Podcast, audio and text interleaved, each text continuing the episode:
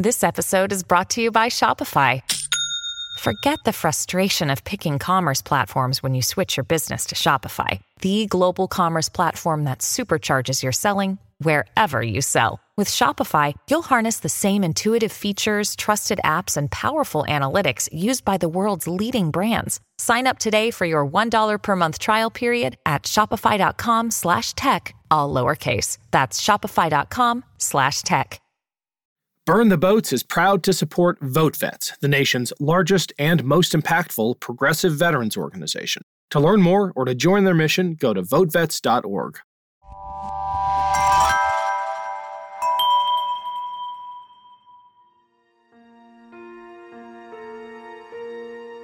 That happened as a result of many folks over months and even years furthering conspiracy theories, retelling and supporting the big lie, and people that know better, people that know it wasn't true, still telling the big lie because it helped their own personal politics and their desire for power. And it worked people up into that frenzy. I'm Ken Harbaugh, and this is Burn the Boats, a podcast about big decisions. On Burn the Boats, I interview political leaders and other history makers about choices they confront when failure is not an option. Today, we'll be reflecting on the January 6th insurrection. From members of Congress to journalists to terrorism experts, we've had a number of guests on Burn the Boats speak about the attack. In order to better contextualize it and explain what it could mean for our democracy, We've gathered clips from six different interviews that delve into the causes and consequences of the insurrection. Our first clip is from my interview with Anne Nelson, who is an award winning war correspondent and author. In this segment, she explains what was happening behind the scenes in the lead up to the insurrection.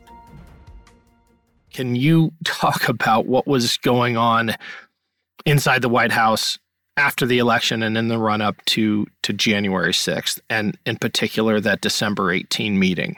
Well, I, I feel that the absolute moment of crystallization was the telephone call between Donald Trump and Brad Raffensperger in Georgia. Raffensperger was a Republican state official charged with certifying the vote in Georgia.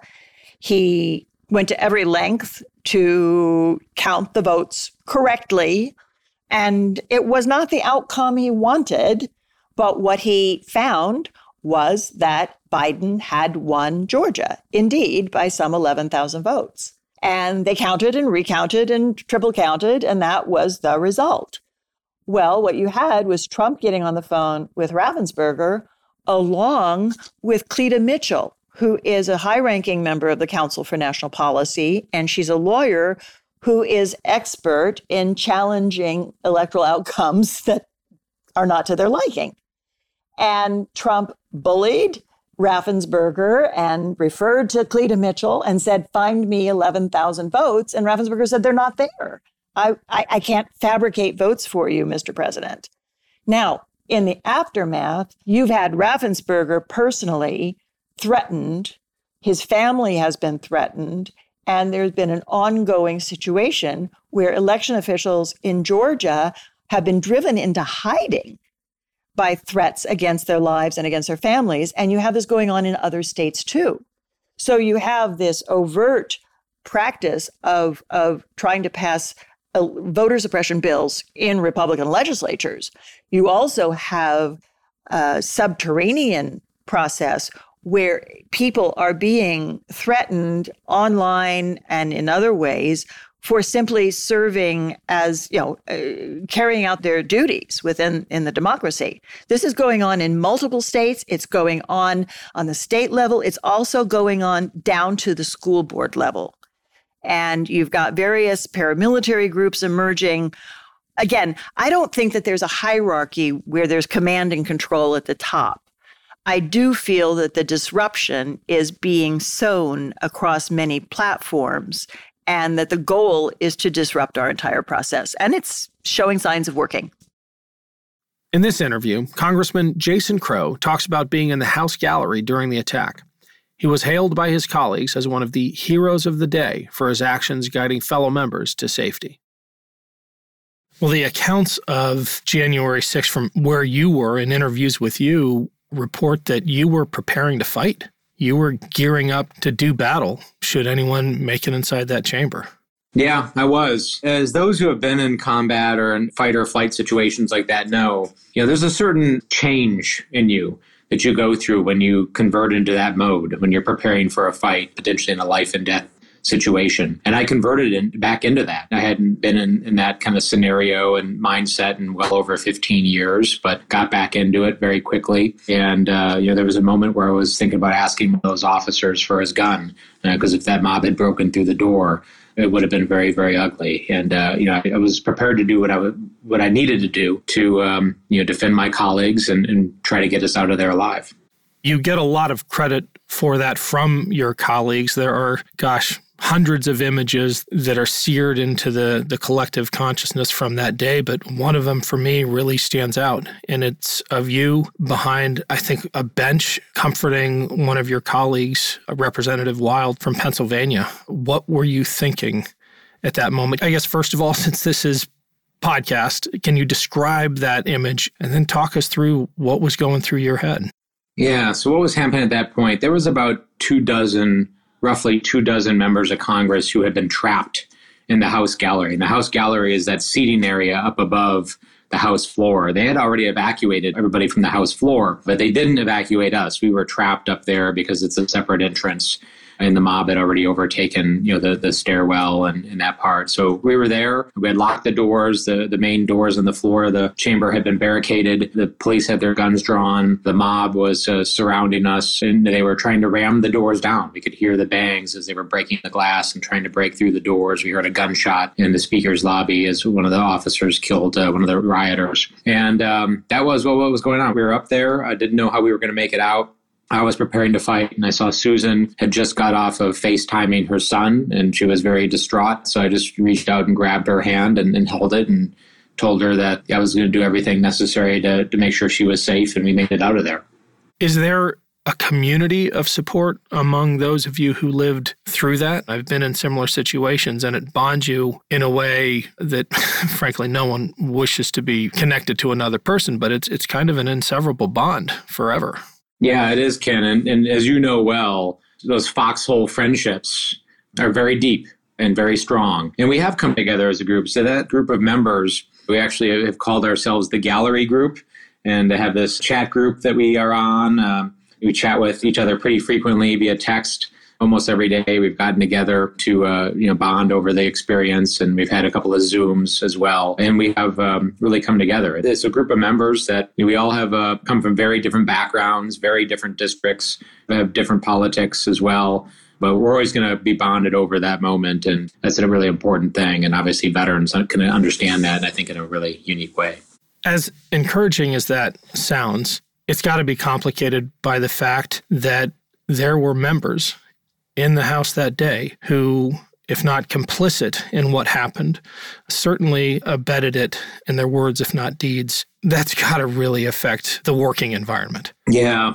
Well, that might be the understatement of the year, Ken. it's, it's hard. It's it's really hard, and there's a couple of things I think listeners should understand about that day. One is, you know, those rioters, those insurrectionists. I think the vast majority of them truly believed that the election had been stolen. You know, despite the fact that you know all the evidence points to the contrary, and you know, 60 plus courts uh, just unilaterally dismissed the, the lawsuits. They believed the big lie that they had been told, and of course that drove them to uh, attack the Capitol that day. So that's number one. Number two is that that doesn't happen on its own, right? It doesn't happen overnight. That happened as a result of many folks over months and even years furthering conspiracy theories retelling and supporting the big lie, and people that know better, people that know it wasn't true, still telling the big lie because it helped their own personal politics and their desire for power. And it worked people up into that frenzy. That's a hard realization to come to. And then, you know, the second piece is that you know, this is our place of work, right? And just imagine, if you will, to the listeners there, being at your business, your place of work, and it's violently attacked by a mob Police officers are killed, over 140 brutally beaten. You know, the mob was trying to, to take your life, and they came very close to doing it. And then afterwards, your colleagues, the people you work with, not only had they incited and helped further that mob, but they continue to support it. And then they even try to bring guns themselves into the place of work and continue to make threats and, and intimidate folks. And your employer can't do anything about it. Can't fire those people, can't take really any corrective measures. That's kind of the scenario that we're facing in Congress, and it's very, very difficult. In my conversation with Christian Picciolini, we talk about his experience as a former leader in the American white power movement. He now runs the Free Radicals Project, which is dedicated to extremism prevention and disengagement. The January 6th insurrection was just such a confusing cacophony. On one hand, you had the neo Nazis there and the people wearing Auschwitz t shirts. On the other, you had people who said they were there out of love for their country. And I'm, I'm just trying to reconcile the two. The father, for example, who told his kids that he might not come back, but he was going to storm the Capitol for them. I don't know what to do about that. How do you combat that kind of zealousness? Well, the vision of America that they're fighting for is one that was promoted to them by extremist groups. So the fact that they've been now fooled into thinking that's being taken away is very scary and very real for them. So, you know, it's important to paint that, you know, all those groups that we saw there, while we're, they seem very different, are all very adjacent to each other, whether we're talking about QAnon or Proud Boys or neo Nazis or the Oath Keepers and Three Percenters and militia groups, or even the ultra conservative Trump supporters that were there. They're all adjacent to each other. While they may not believe, you know, the same thing that the Holocaust didn't happen or, you know, that the Jews control the world like some of those groups believe, they're starting to overlap now. The sources of their propaganda is very central and is starting to become much, much better at curating propaganda for those niche groups while allowing them to overlap a little bit. So they don't see a problem standing next to them. You know, you would think like, why is a Republican standing next to a guy in a Camp Auschwitz shirt and okay with that, right? And that's because they see themselves not as the same, but as allies in this fight against this corrupt, secret government. This is part of the DNA of white supremacists and extremists. It is all eventually leading to the point of trying to attempt the collapse of the government and democracy. I think it's almost as if what binds these groups is not so much what they believe, but who their enemy is. They are defined by a common enemy. And fueled by uncertainty. And fueled by uncertainty. And if you draw that out, the inevitable conclusion is that they're defined by hate. Right. Yeah. I mean, if you ask, you know, QAnon or, or maybe Republicans who is the enemy, they'll say the deep state, right? Or Democrats or liberals. If you ask, you know, Nazis who the enemy is, it's that same deep state, but it's the Jews and, and the deep state. So, yes, you're correct in saying that it is all about this common enemy. It's now a very general enemy as just the other. that's not them, but it's always kind of underpinned and fueled by this uncertainty, fake news, propaganda, false facts. You know, pandemic really kind of fueled that because now it created a, an avenue for more uncertain narratives about vaccines and who created it and this and that. So extremism always thrives in uncertainty. And right now, that really is the key ingredient driving all of this. A lot of folks look at January 6th and they say, well, glad that's over. That was a wake up call, and, you know, we're going to round these folks up. I assume that's not how you see it. No, that's not how I see it. I, I, think what the world saw on January 6th was just a very, very tip of a very large iceberg, one that we can't see because we still can't agree on if we have a problem, and one that I think is going to really caused the next 10 or 20 years to be very, very difficult for not just the United States, but the world. There is a growing transnational fascism that is coalescing right now. Whereas, you know, in the past, countries like Poland or Germany, you know, had a very nationalistic view. They're now kind of dropping that and seeing their unity as the white race. So what's happening across Europe and what's happening in the United States with all of these adjacent groups kind of coming together under the same enemy, even though like you, you ask a QAnon person if they like a Nazi and they'll say no. You ask a Nazi if they like a QAnon person, they'll say they're crazy. They're still working together in this common cause. So I think what we're seeing is a very scary rise of extremism and fascism over the next 10 years that if we're not careful right this very moment about doing something about correcting it is going to be very dangerous for us. And you're not alone in this assessment. What does the FBI say? The FBI says this is the greatest domestic threat at the moment. They're also seeing the transnational connections, but I would say that historically, people within DHS and the FBI in the past have also raised this flag as far back as 2006, and nothing was really done about it. So the words are great, but I need to see action that this is actually being taken seriously. Right now, we're still, again, arguing whether white supremacy is a problem or not. Here I talk to Kris Goldsmith about how veterans in particular can become indoctrinated into hate groups via the internet. Kris is an Army combat veteran who served in Iraq and is currently the CEO of Sparverius, an intelligence firm that specializes in the detection and disruption of domestic extremism and disinformation campaigns. My introduction to extremism within military and veterans community came through my introduction to disinformation. So, after a few years of being a veterans advocate, I was eventually hired by Vietnam Veterans America, a major congressionally chartered veteran service organization. And, you know, the average member, the average employee at the time was in their early to mid 70s. And being the millennial, uh, I was helping the communication staff with their social media. And in doing that, I came across a fake version of our organization um, that was actually much more successful online than than we were. You know, this is an organization that's older than I am, and you know, it's been kind of you know, it's had a Facebook presence up to that point for like 10 years. And this fake version of the organization, which was using the name and using our logo and pictures of the president of the organization on their Facebook page, had like over a quarter of a million followers when I found it. And one of the things that made their growth so fast was that they were using a real veterans organization's image, presence, personality to push things like racist political commentary.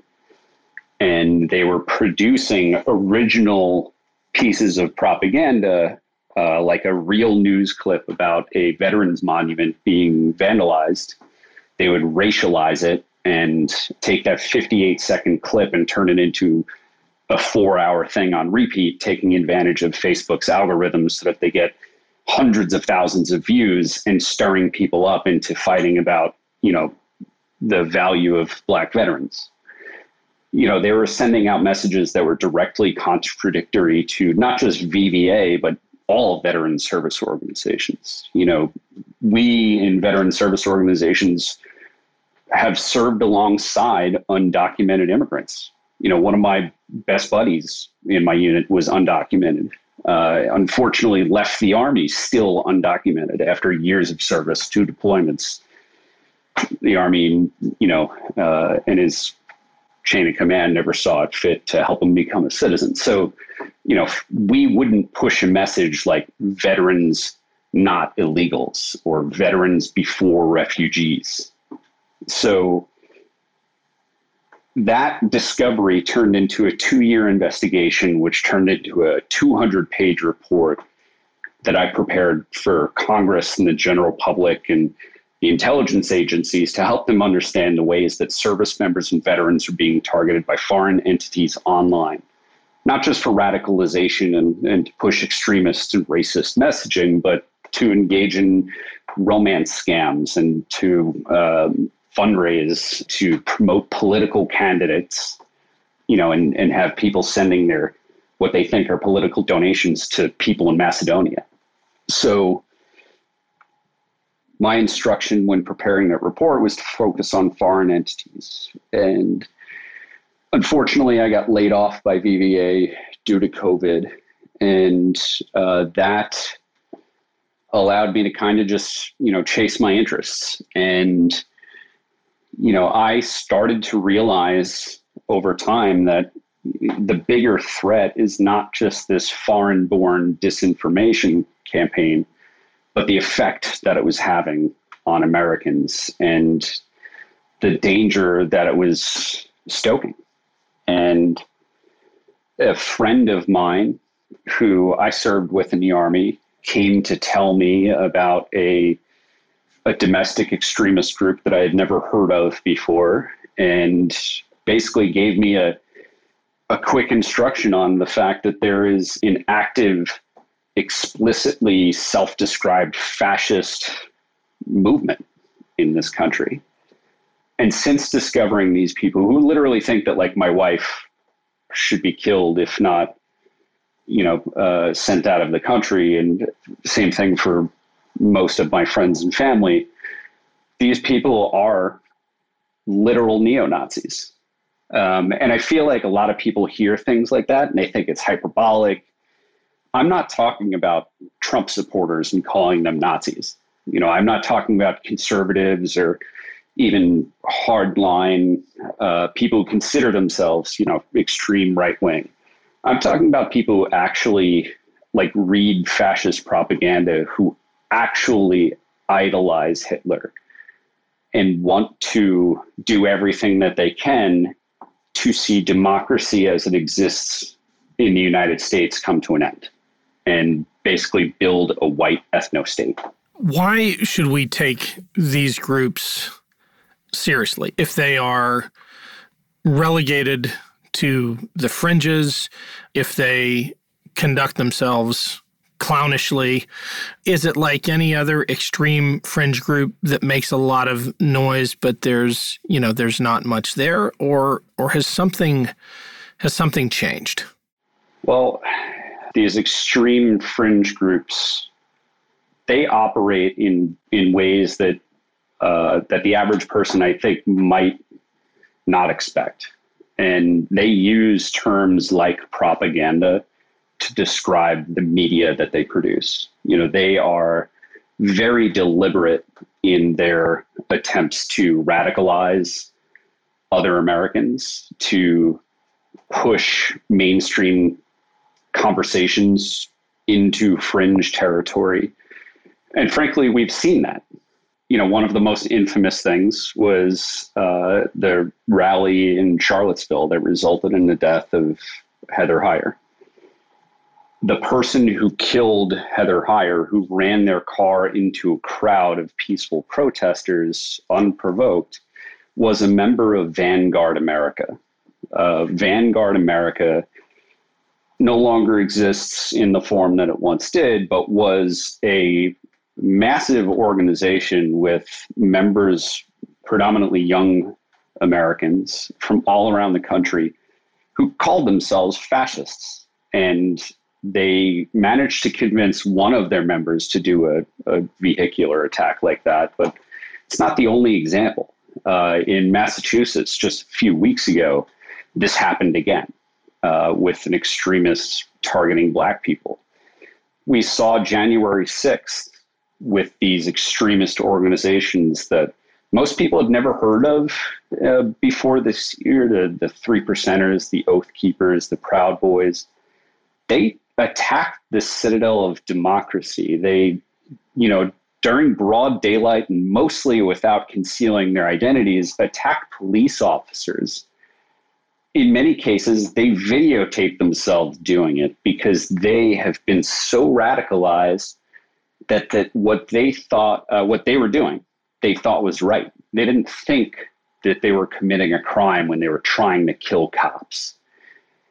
And that you know what we saw on January 6th was not the the crescendo, it was not the end, it was not the you know fascism breathing its last breath in the United States. It was just the beginning. And you've made this your your new mission. Can you tell us about your work now in exposing and if you're able to share it taking down one of these organizations? Sure. So what I do is I both monitor fringe social media platforms and uh, message boards. And I apply for and, and joined some of these extremist organizations so that I can document what they're up to and uh, and expose it to to the world. So one of the organizations that I joined last year um, as as part of this goal of taking down a fascist organization was called Patriot Front. It is the rebranded Vanguard America. So the newer version of the organization whose member killed Heather Heyer in Charlottesville. So these are people who, despite the fact that they're, you know, one of their members, one of their affiliates actually killed someone, committed a terrorist attack, they decided, well, we'll just rebrand, put a little more red, white, and blue on it, and call it Patriot Front, and you know, keep doing what we're doing. So this is an organization that the SPLC, the Southern Poverty Law Center, and the Anti Defamation League have deemed as the most active hate group in America. And sadly, most Americans aren't aware of it. You know, everybody's heard of the KKK, which, you know, hardly kind of sort of exists a little bit today, but they're irrelevant. You know, groups like the Patriot Front are almost entirely Generation Z. You know, they are, are young boys and men who are looking towards the goal of seeing American democracy replaced with fascism and the creation of a white ethno state. And while that may seem totally crazy and not realistic, and to a certain extent it absolutely is, it's only unrealistic and it's only crazy if we stop them from trying to do what they're doing. And, you know, with every thing that they do, they're taking advantage of the fact that, that hardly anyone has ever heard of them. Some of your listeners might be familiar with the events in uh, the 4th of July in, in Philadelphia, where they may have seen headlines about fascists getting chased out of town by half a dozen pissed off Philly, Philly residents. And, and that is what happened. But they got hundreds of members to commit to secretly traveling from across the country to meet in Philadelphia to rent a bunch of moving trucks to pack all in there and then basically do a flash mob style march through the city of Philadelphia and engage in organized violence. You know, these people are doing these acts of propaganda expecting people to reject uh, their racist messaging and you know luring people into what's what amounts to their like marching formation so that they could try to beat the hell out of them they film it from just their desired angles and then they produce propaganda for telegram and for gab and for other fringe social media networks. And they use that to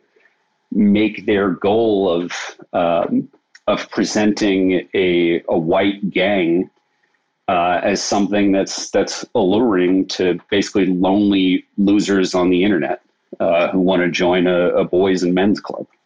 It sounds so eerily similar to the to the ISIS mo.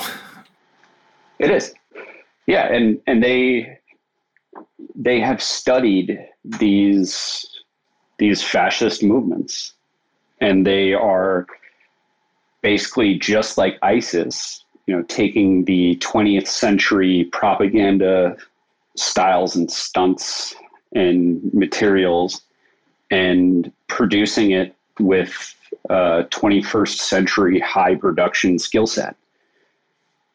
And it's proven to be effective. I mean, we saw ISIS create, you know, its own state, its own nation state, you know, over the course of just a couple years. And Patriot Front looks at that type of thing and says, hell, we can do that in the Western world too. Mad Magazine. Advertising mascots. B movie posters. And cartoons. Oh, yeah, can't forget cartoons.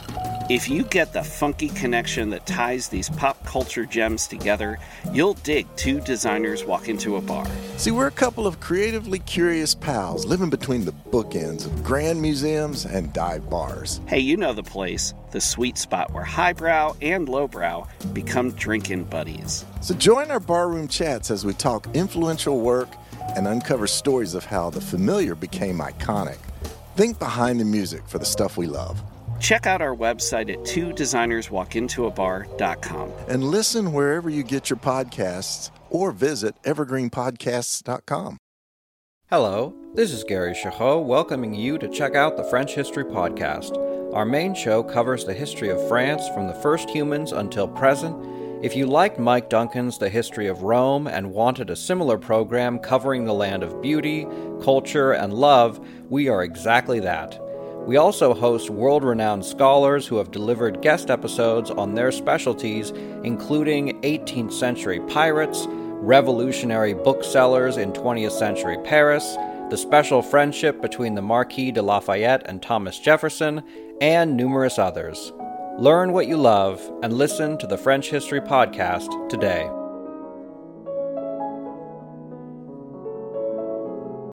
Dr. Kathleen Belew is the nation's foremost expert on the involvement of military veterans in the white power movement.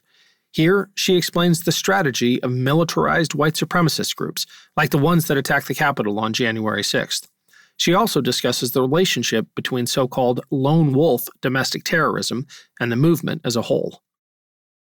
The emergence of this lone wolf archetype it's really a misnomer. It's not an archetype. It's not just a function of insufficient journalistic interrogation or sloppy reporting. It's intentional on the part of the movement, right? This is a strategy that ascribes to this notion of leaderless resistance. Can you explain why it's intentional, why the lone wolf myth is part of their approach to insurgency? Yes, absolutely. So in 1983, this movement declared war on the federal government. This is the breaking point where this stopped being about just vigilante violence and this started being an attack on the United States. And it has been since 1983 very consistently. And to carry out this revolutionary project, they adopted two new strategies. One of them is leaderless resistance which many people will, recognize as simply cell style terrorism. The idea is that one or a few activists would work towards a set of common goals, but without communication with other cells and without communication directly with movement leadership. And they took this on actually because they were frustrated with the number of undercover informants who had infiltrated these groups during the civil rights era. They had been a big problem for the Klan, particularly, and had, had created a lot of expensive problems.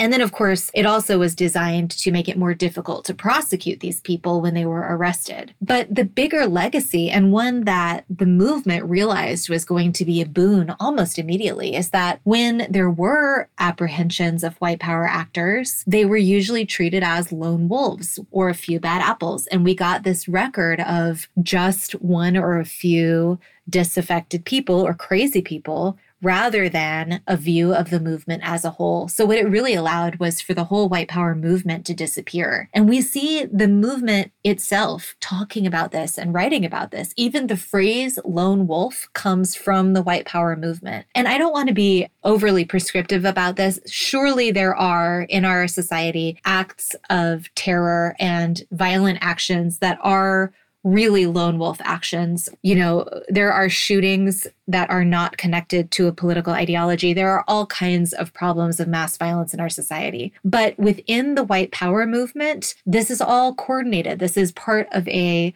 coordinated thing. And the other strategy that they adopted in 1983, I think, gives us the other half of that story. And that is the adoption of the early internet to coordinate these groups in social network activism. This happened in 1983 84. So they've really been doing social network activism and pioneering those strategies, I mean, for decades, if not generations.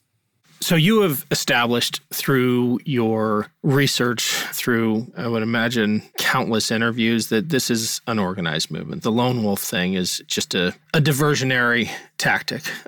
And yet, and I want to make sure I, I ask this in a, in a sensitive way, the largest mass casualty event this movement was able to pull off was decades ago with, I believe, 168 casualties. What is your assessment of their actual ability to bring to fruition their dreams as laid out in the Turner Diaries? Or is this just a fantastical uh, mindset that, that has no chance of becoming reality? I see what you mean, and I appreciate the care with the question. I think that there's two parts to that that I think are worth thinking through. One of them is about can they really provoke a nuclear war kill everyone except white people and have an all white planet. I think I find that fantastical, and I would imagine that many of them also find that fantastical.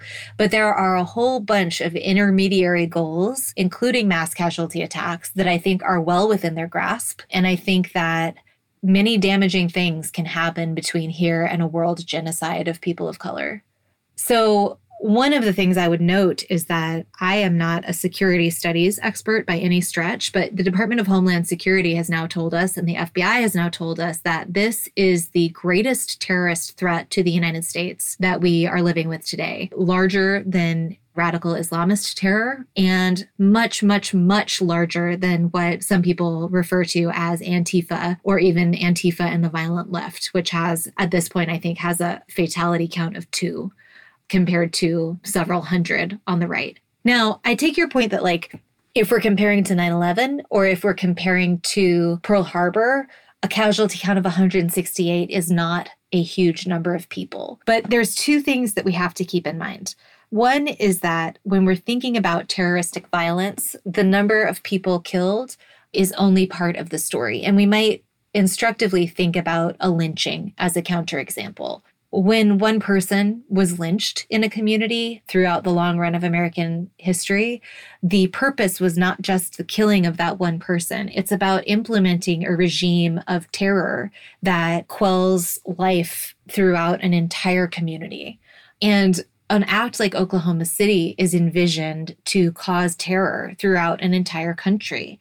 Oklahoma City also was supposed to not stand for itself. Like the point of Oklahoma City for Timothy McVeigh was not just to kill those people that day the point was to quote unquote awaken other people to this cause and bring them into the movement. That's definitely how people have been thinking about January 6th. We saw a upsurge in accelerationist activity among Stop the Steal and MAGA websites. We, we see them reaching out, trying to radicalize and recruit in the aftermath of events like that. So we have to think about, you know, the totality of how they're working and not just a single event.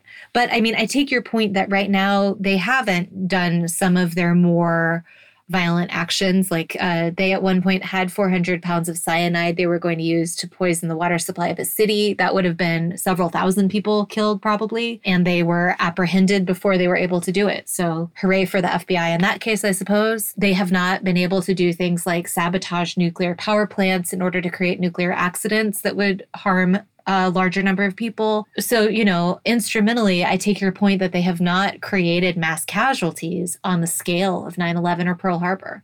For the record, I raise it not as my point, but as an opportunity for you to illustrate the threat because I, I agree with you. And you didn't draw this threat explicitly, but I'm I'm going to. The comparison sure. of lynching, which was, if not always state sanctioned, then at least in many communities, obliquely supported by the state, right? To Absolutely. the tacit support that the insurrectionists received and continue to receive from either state organs or influential politicians. And that, I think, is something different about the Oklahoma City bombing and even more alarming. Absolutely. And, and, I would posit that the nightmare scenario is not scattered, air quotes, lone wolf actions, but the political cover slowly cloaking these movements with legitimacy and injecting their ideologies into the mainstream. I mean, the the raised fist from Josh Hawley should send a tremors down the spine of anybody who un- understands the history of, of lynching in these movements, and other signals like that should terrify us. I think that's absolutely right. I mean, I think there are multiple nightmare scenarios here. like, I think one nightmare scenario is a sustained campaign of asymmetrical violence by a fringe movement against the American body politic over time. The other nightmare scenario is what happens if it becomes part of our mainstream politics. And I think, you know, the militia movement is one of the main points of concern in this regard, I think, because it's the place where these groups are claiming a cloak of legitimacy. And I think it's one of the places that people are the most, I guess, sympathetic And I should just clarify that when I'm talking about militias on this podcast, I'm talking about extra legal militia activity. I'm not talking about guard units at the national or state level, but extra legal militia activity where private armies are created, trained, and then brought in to quote unquote keep order, with the results being uniformly that they create terror and civilian casualties. Our sixth and final clip comes from my interview with Fred Wellman. Fred is the former executive director of the Lincoln Project, a political action committee that was founded by former and present Republicans with the goal of preventing the reelection of Donald Trump and defeating Trumpism. This morning I was looking at a uh, yeah, it was a tweet from uh, yeah, a tweet from one of the right wing guys, um, Erick Erickson, and and literally every reply he showed he was showing his poll showing that Youngkin's up by two points, and literally every response was, "You don't think the Democrats will allow that? They're going to steal it. They're going to stop it." It's like this ridiculous belief that somehow elections are easy to steal or they're commonly stolen has become such a again uh, the, the Walter Shaub, who I love dearly, the former uh, government ethics lawyer, has been really really hitting President Biden hard. And his his criticism, and it's hard to disagree, is that you know Biden's only given one speech on voting rights. I like the Build Back Better plan. I like all of it, but all this is moot. Every single one of these spending packages and programs can be turned back, you know, in a heartbeat if we can't get people to vote my colleagues at the Lincoln Project really say it well. Steve Schmidt, which, which you said you interviewed before, you know, Steve and Reed talk about a lot. Is uh, you know, in many ways, the Republican Party right now, in the form that it's in now, is like a shrinking star. It's like a dying star. It's shrinking.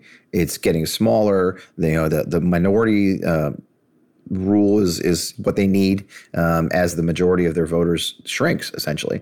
Uh, but if you know anything about astrophysics, you know that as a star shrinks, it gets hotter, more radioactive, and more dangerous till it freaking explodes. And I think a lot of people kind of fooled themselves into believing that perhaps that explosion was January 6th. And I'm here to tell you that was nothing. That was a solar flare.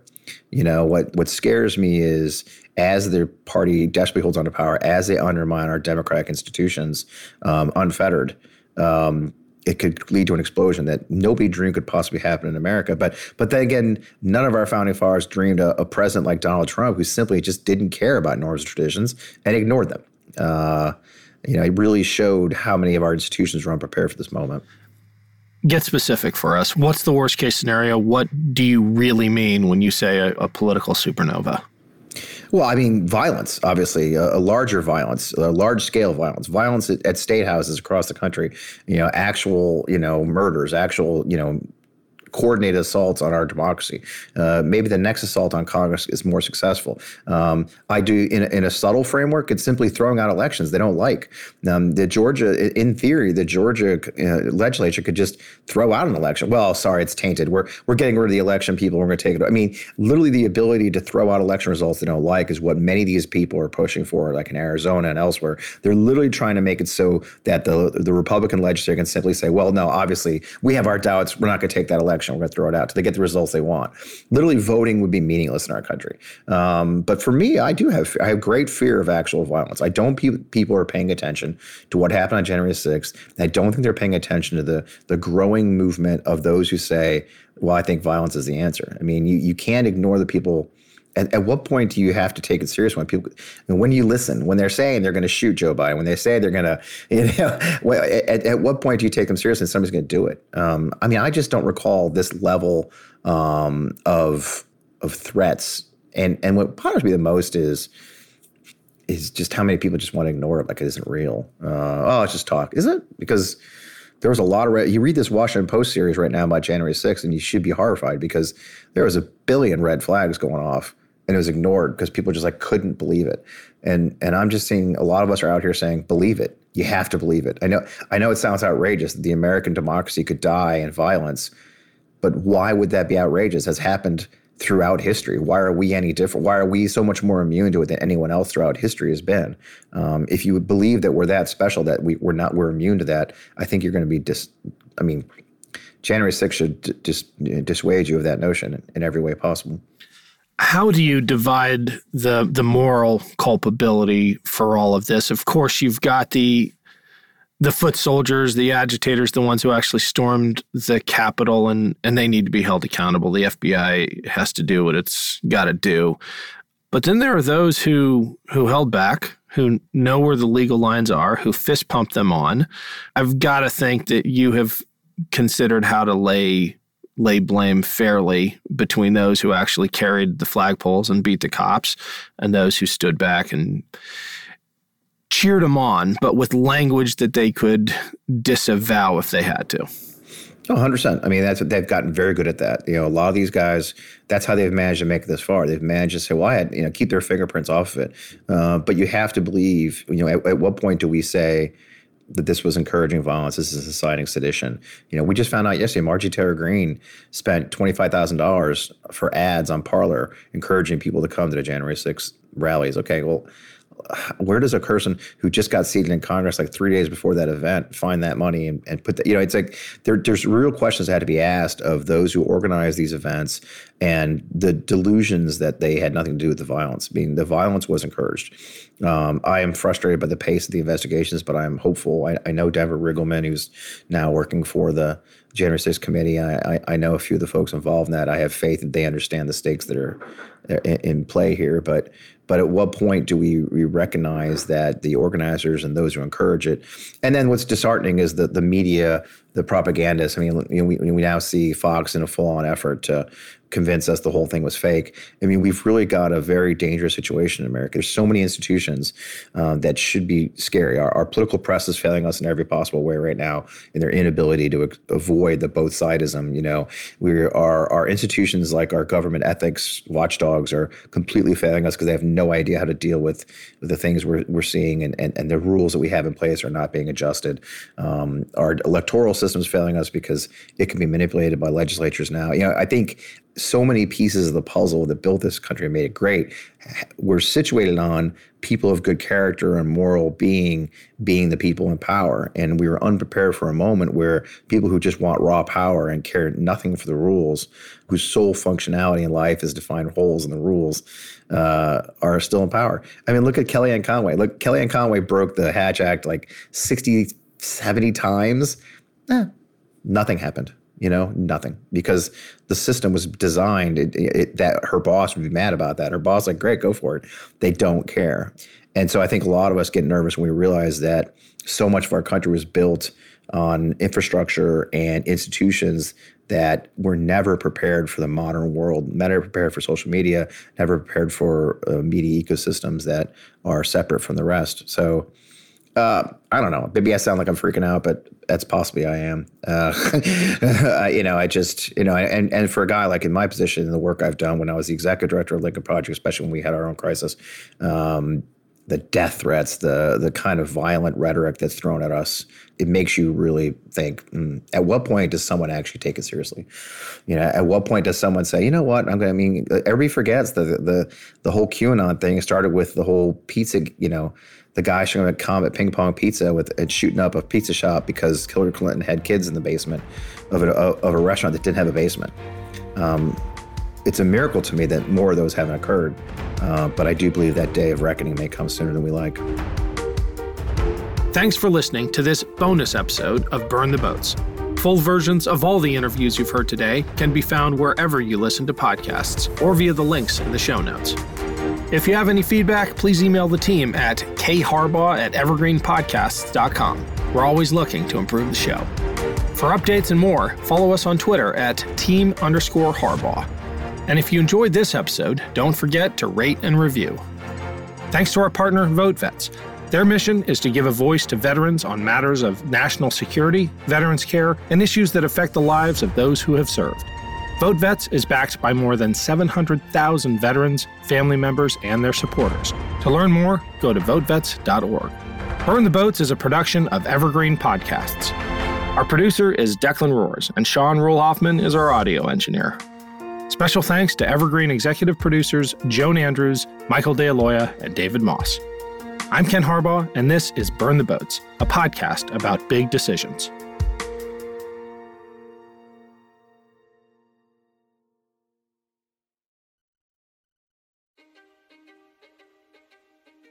History is complicated. The story of human progress is long, messy, and riddled with controversies big and small. On Conflicted, we dive headfirst into history's most infamous events and contentious figures. we try and untangle the good from the bad, the fact from the fiction, and the monsters from the misunderstood. Was Genghis Khan a murderous butcher or a civic pioneer? Did the Allied powers go too far in firebombing the German city of Dresden at the twilight of World War II? And how did the Marquis de Sade acquire such a sinister reputation? And was any of it true? These are just a few of the tough questions we wrestle with and investigate on Conflicted. So if you love history or just enjoy a good story, please join me, your host, Zach Cornwell, for a fascinating new topic each and every month. Conflicted, a history podcast, is available on Spotify, Apple, or wherever else you get your podcasts. I hope to see you soon.